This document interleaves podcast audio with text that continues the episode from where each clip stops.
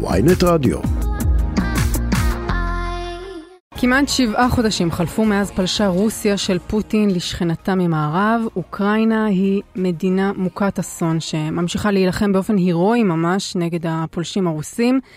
אתמול הנשיא האוקראיני אמר שכוחותיו הצליחו לשחרר יותר מ-6,000 קילומטר רבוע של שטח שנכבש על ידי הרוסים בחודש האחרון. לפי המודיעין האמריקני, חיילים רוסים השאירו ציוד בשטח ונמלטו בחזרה לרוסיה. איתנו רון בן ישי, הפרשן הצבאי של אה, ידיעות אחרונות, שיש לומר גם סיקר את הקרבות מאוקראינה עצמה לפני uh, בערך חצי שנה. שלום רון. בוקר טוב. צהריים טובים. צהריים טובים. אז אנחנו מדברים פה על uh, תבוסה משמעותית, מה שקרה עכשיו באזור uh, חרקיב, uh, תבוסה משמעותית לרוסיה, או שזה uh, משהו מקומי?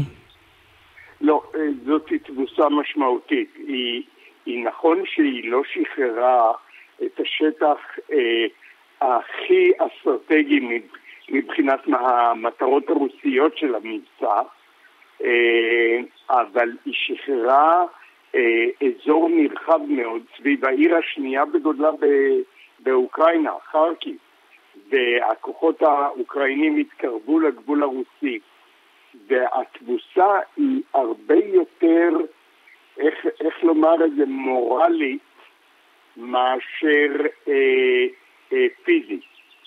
ואני רוצה להסביר, ל, לרוסים היו שלושה יעדים. אחד זה להפיל את ממשלת אוקראינה באמצעות השתלטות על קייב, שזה נכשל. לא צלח, זה כן. לא רק שלא צלח, הם נאלצו לסגת בבושת פנים, משאירים אחריהם אה, אה, זוועות בפשעי מלחמה בהרס בכמות שלא תתואר. שני היעדים האחרים, לפי סדר העדיפות, זה חופי הים השחור, שהעיר חרסון במרכזם, ואזור חבל, אה, חבל דונבאס, שיש בו שני חלקים, לוהנסק ודונייצק, ושני האזורים האלה... הם מרכזים היו... עכשיו שם את הכוחות בעצם? אה, אה, הם היותר חשובים. אז אם, אם תרשי לי רגע לגמור את ההסבר. מבחינת הרוסים, אזור חרקיב לא היה יעד מרכזי. אבל מאחר שהם כן החליטו לפלוש אליו, ומאחר שהם כן ניסו להחזיק בו, התבוסה שמה היא תבוסה משפילה ותבוסה מורלית שתגרום לפוטין הרבה צרות פוליטיות בתוך רוסיה, ולעומת זאת האוקראינים אה, ישאבו מהדבר הזה עידוד. למרות שבחזיתות העיקריות האחרות הם לא התקדמו כמו שהם חשבו. אז לכן בעצם אה, פוטין אה, אומר אה, ה... ש, ש, שהרוסים נסוגו בכוונה, ש, שזה לא הייתה שם בריחה, זה היה מתוכנן כדי להתארגן מחדש ולהתמקד בלחימה בדונייצק ולוגנסק, כדי למתן בעצם את התבוסה המורלית הזאת בתוך החברה הרוסית? הטענה הזאת היא טענה מוכרת, גם טוענים אותה מאז ימי חניבל בערך. אה, כל פעם שצבא נכלל, אז הוא אומר שהוא אה, אה, מתקדם לאחור כדי להיערך מחדש.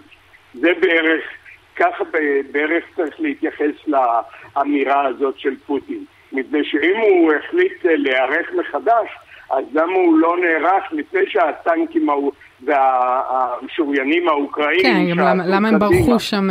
ולמה הם ברחו, זאת אומרת, חבל, חבל בכלל לבזבז מילים על הטענה הזאת של, אה, של פוטין.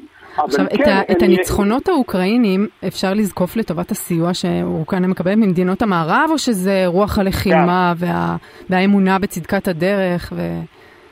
תראי, אה, אה, אני, אני לא בדקתי במשאל אם זה אמונה בצדקת הדרך, אבל כן, זה רוח הלחימה. לא, זאת אומרת, אני מתכוונת לשאול אם בעצם יש פה גוליית נגד דוד. באמת, או שהדוד לא כל כך חלש מאז שהוא מקבל כל כך הרבה סיוע מה, ממדינות המערב? היה חלש מאוד בהתחלה, אבל בניגוד לגוליית, כלומר הרוסים, שפוטין לא רוצה לעשות שם גיוס כללי ולכן יש לו מחסור אדיר בכוח אדם ולכן הוא גם לא הצליח להגן על, על, על חבל חרקי והוא ממש לברוח משם פשוט מפני שהוא פרס את כוחותיו בדלילות גדולה ולא מילא לומה.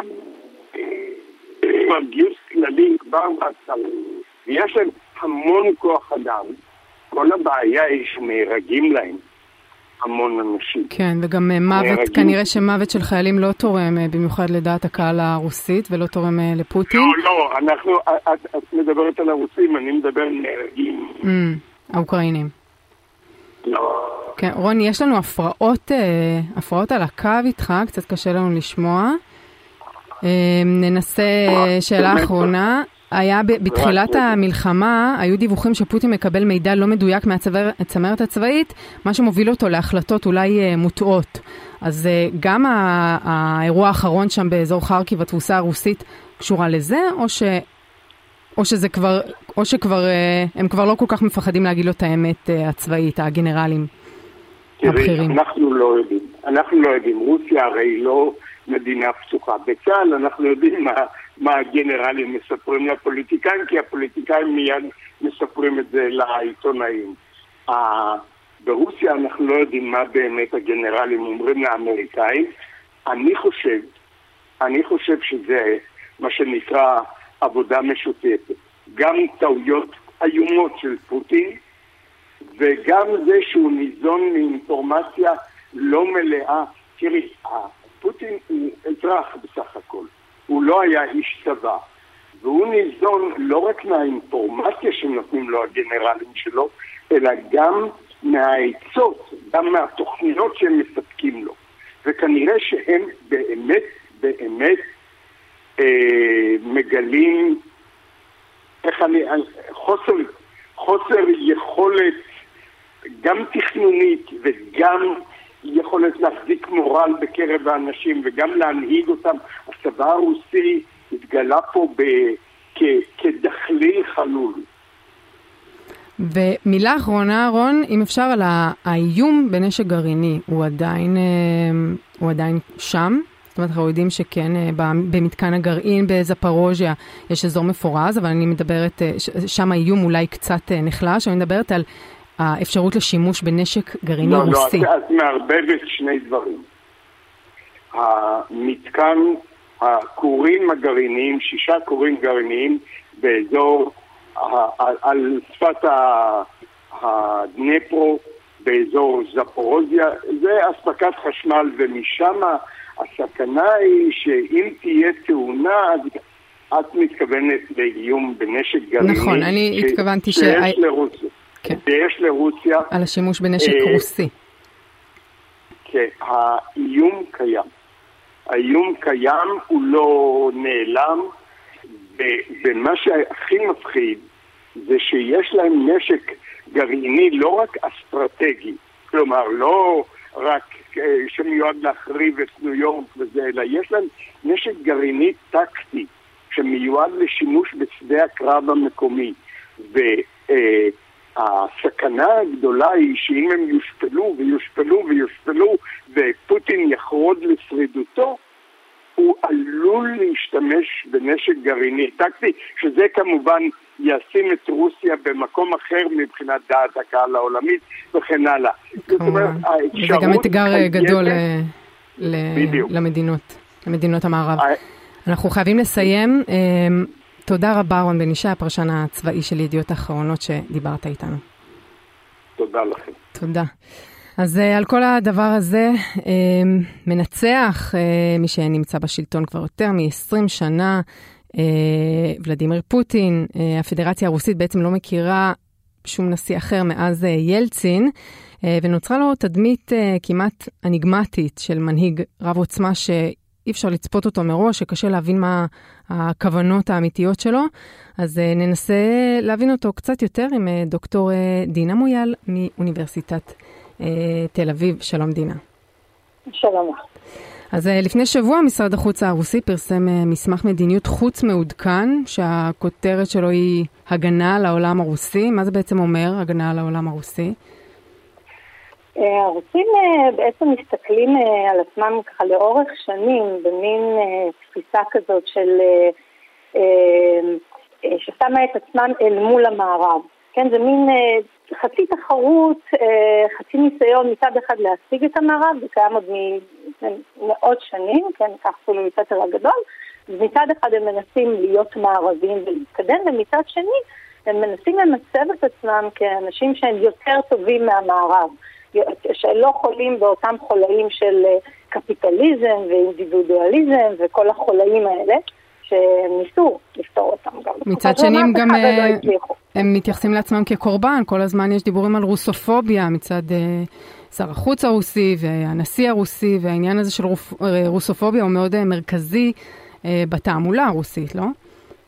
נכון, נכון מאוד. זאת אומרת, הם מצד אחד הם, הם, הם מרגישים את עצמם כן כ, כקורבן לא מוצדק, זאת אומרת, אנחנו אלה שכן יכולים לתרום לאנושות בזה שיש לנו איזה שהן אידאות יותר גדולות, אידאות של אה, קבוצה, של קולקטיב, אה, אנחנו יכולים לבנות עולם טוב יותר, והנה העולם המערבי לא מכיר ביכולות האלה שלנו, ותוקף אותנו. כשאנחנו היינו אלה שהצלנו את העולם המערבי במלחמת העולם השנייה למשל, כן, זה הסיפור. כן, אי אפשר אבל לא, לא להשוות את התפיסה הזאת לתפיסה של אה, רוסיה הקומוניסטית, של ברית המועצות, של אנחנו נציל את העולם, נתקן את העולם של מזרח מול מערב, וזה בעצם קצת משחזר את עצמו.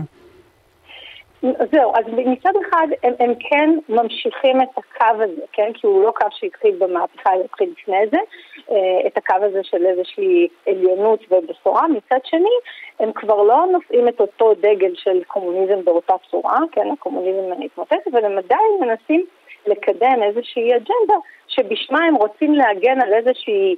אה, על איזשהו שטח, כן? אה, זאת אומרת, אי אפשר להגיד, שזו גישה אימפריאליסטית מבחינה אידיאולוגית, כן? שכל השטח הזה שלנו, אלא מין, אה, זה יותר איזשהו הרגל או, או זאת אומרת, ברית המועצות בכל זאת במשך שנים, כן, וגם אחרי רוסיה תפסה את עצמה כמי שמשפיעה על השטח שבו נמצאות, נמצאים ציבורים סלאביים גדולים. מה זאת אומרת, הם שואפים רק להשפעה תרבותית? הם לא שואפים להשפעה פיזית אולי, כמו שאנחנו רואים שקורה עכשיו באוקראינה, אולי רמזים במולדובה ובבלארוס? אה, היחסים באמת עם, עם מולדובה ורוס והמדינות שהרכיבו, כן, הרפובליקות שהרכיבו את ברית המועצות, אלה יחסים מתוחים. כי כאשר התפרקה ברית המועצות נחתמו איתם הסכמים שונים שבעצם אמנם נתנו להם עצמאות אבל מצד שני קשרו אותם בצורה מאוד מאוד ברורה גם מבחינה כלכלית בטח לכלכלה של רוסיה. והתהליך שאוקראינה עוברת זה בעצם ניסיון להשתחרר, כן, מאותם הסכמים, כי אוקיי, חתמנו על הסכמים בשנות ה-90, הסכמים גם לגבי הנוכחות של הצי הרוסי, כן, למשל בקרים וכולי, אבל לכמה זמן הסכמים האלה תקפים? האם אנחנו יכולים להגיד שעכשיו אנחנו אה, לנצח נצחים מחויבים לרוסיה בהסכמים האלו, ופה יש איזשהו תהליך שאוקראינה לקחה, אמרה, אוקיי, אנחנו רוצים עכשיו להעביר את כובד המשקל, כן, של הכלכלה שלנו לאזורים אחרים, וזה משהו שרוסיה אה, לא מוכנה לשחרר. פה גם יש שאלה, האם חוסר המוכנות הזאת הוא חוסר מוכנות רוסי או חוסר מוכנות פוטין, כן? זאת אומרת, יש כאן איזושהי אליטה גם שסובבת כן, אם יש, זהו, עוד מעט נדבר על ההבדל בין שני הדברים, אבל uh, בעצם מה שאת אומרת זה שברגע ש, שמרחב ה... זאת אומרת, רוסיה מאמינה שיש לה מרחב השפעה לגיטימי במדינות אה, שהיו אה, חלק מברית המועצות והיום הן עצמאיות, וברגע שמדינה אחת רוצה, מדינה רוצה להשתחרר מהתלות או מהקשר לרוסים, אז אנחנו רואים פה באוקראינה שהם מוכנים אפילו אה, להכניס צבא למקומות האלה. זאת אומרת, האם... זה מה שצפוי גם למדינות אחרות שהן בנות ברית כרגע, שהן אה, היו אה, חלק מברית המועצות בעבר, וביום שהם ירצו אה, להצטרף אה, למחנה המערב, אז הם יראו חיילים רוסים אה, בשטח שלהם. או שכמו שאמרת בהתחלה, יש פה רק שאיפה להשפעה תרבותית וזהו. החשש הזה הוא לא לגמרי נמצא. זאת אומרת, עובדה שרוסיה כן הכניסה צבא לאוקראינה. אבל ההדגמה הזו, כן, הכניסה הרוסית לאוקראינה היא מדגימה באמת מצד אחד כן את הנכונות הרוסית, רגע, לשים את, המגף שלהם בשביל להילחם על השטח הזה, מצד שני זו בעצם גם הדגמה של חוסר היכולת, לפחות נכון לעכשיו, באמת אה, להכריע את הכף בצורה כל כך ברורה. זאת אומרת, המדינות האחרות מסתכלות על רוסיה, מסתכלות על אוקראינה ומנסות באמת אה, לגזור מזה, אוקיי, אה, מה יהיה, האם באמת אה, אנחנו הולכים להיכנס למלחמה הזאת. בוא נאמר שפוטין בטח ובטח לא חשב שהמלחמה הזאת תהיה, שזה תהיה בכלל מלחמה, כן? משפטו זה היה עוד פעם איזשהו, איזושהי אופרציה צבאית. כן, שיסתיים מהר. מבצע צבאי, שיסתיים מהר, כן, אפילו יש את הסיפורים הזה שהחיילים הרוסים, אולי בתיק מדי א' בשביל התהלוכה, כן, כעבור שלושה כן. ימים, וככה הם נפלו. אז, אז הם באמת אה, היו מוכנים לעשות את צעד, אבל בעצם הבינו כמה הם נכנסו ל... ל לבעיה. אז בואי בוא נדבר קצת אה, על פוטין עצמו באמת. נורא קשה להבין מה אה, היקף התמיכה האמיתי שלו ברוסיה עצמה. א', אין, אין ביקורת ואין תקשורת, כמובן כל התקשורת נשלטת על ידי הקרמלין, ומי שמעז למתוח ביקורת מוצא את עצמו בתא מעצר. אבל כן הייתי רוצה אה, להבין מה האליטה הרוסית, האם האליטה הרוסית היא ביקורתית והיא אופוזיציונרית, והאם האליטה הזאת נשארת uh, בערים הגדולות במוסקבה וסן פטרבורג, או שהיא כבר נמצאת עכשיו במדינות מערביות, חלקן אפילו בישראל. Um, וגם איך באמת מעריכים את הפופולריות שלו בקרב ההמון הרוסי. כן, אנחנו כנראה להיכנס לראש של פוטין אנחנו באמת... Uh... לא יכולים, אבל אנחנו יכולים פחות או יותר, אה, אחד, להבין מאין הוא מגיע ומאין מגיעים האנשים שסביבו. ובמובן הזה, אה, אני לא הייתי אומרת שיש אליטה אחת אה, ברוסיה. זאת אומרת, השאלה, כשאנחנו שואלים מה האליטה חושבת, אז יש לנו את הקבוצה שמקיפה את פוטין. נכון, כן, אני התכוונתי כמובן לאליטה, כן, התכוונתי לאליטה התרבותית, לאנשי הרוח, לאקדמאים, ולא לגנרלים ולפוליטיקאים. אז באמת יש, יש באמת אליטות אה, שונות, אה, אליטה אדמיניסטרטיבית, אליטה אחת אולי כלכלית, שחלקה נמצאת ברוסיה וחלקה נמצאת בחו"ל כבר מזמן, ובעצם נהנית מהכסף הרוסי כדי לצאת החוצה, ויש את האליטה, כמו שאת אמרת, אנשי הרוח אה, וכולי, שהם באמת, הייתי אומרת, כן, האליטה התרבותית, שהייתי אומרת שברובה אה, מסתייגת אה, לחלוטין ממה שקורה אה, ברוסיה, ויש לציין ש... שהרבה באמת מהאליטה הזאת יצאה אה, ועזבה לחו"ל, אה, אם בשל חוסר הסכמה, אם בגלל שהיא תויגה כסוכן, אה, כן, סוכן זר, אה, שזה בעצם נמצאת בסכנה ולכן אה, הם עזבו. אה, השאלה היא מה המשמעות של העזיבה של האליטה הזאת, האם זה ישפיע על מה שקורה ברוסיה, והאם אליטות נוספות צריכות להיכנס לפעולה כדי שמשהו ישתנה. כן, אני זוכרת שדיברו בזמנו על, אה, על בריחת מוחות שם ממש מרוסיה. נכון, לחלוטין. יש גם, אמ, אם נסתכל לאורך אה, שנים על רוסיה, יש טוענים שממש רוסיה עם השנים מתדלדלת מבחינת, אה, במגע של בריחת מוחות. זאת אומרת, למין המהפכה הרוסית, שכל פעם שיש שלטון שהוא יותר מהדק כן, את האחיזה ואת הפיקוח, אז כל פעם קבוצה נוספת עוזבת. ומי שנשאר ברוסיה זה בעצם אותם אנשים או נאמנים, או נאמנים מחוסר ברירה כי, כי, כי הם קשורים ויותר מדי מסובכים בתוך הסיפור, כן. אה, בתוך המדיניות, או שהם התרגלו, כן, יש הרבה מאוד, ציבור שרגיל ליזון מהטלוויזיה, או רגיל לשבת בשקט ולא להתערב. זה פוליטיקה גבוהה, אנחנו לא מתערבים. יש נכון. אנשים ממש שמתבטאים ככה. אה, ובעצם בזה ההבדל בין רוסיה לאוקראינה, שבאוקראינה יצאו אנשים לרחובות, כן, בהמוניהם. כן, באוקראינה יש אה, חופש ביטוי אה, הרבה יותר מאשר נכון. ברוסיה, אז באמת נמשיך לעקוב, נראה אם... אם הפסד באוקראינה, או, או ניצחון אפילו, שהוא לא מובהק, אם הוא ישפיע איכשהו פוליטית על פוטין, אנחנו אה, נחכה ונראה. תודה רבה, דוקטור דינה מויאל, אוניברסיטת תל אביב. תודה רבה לך. תודה.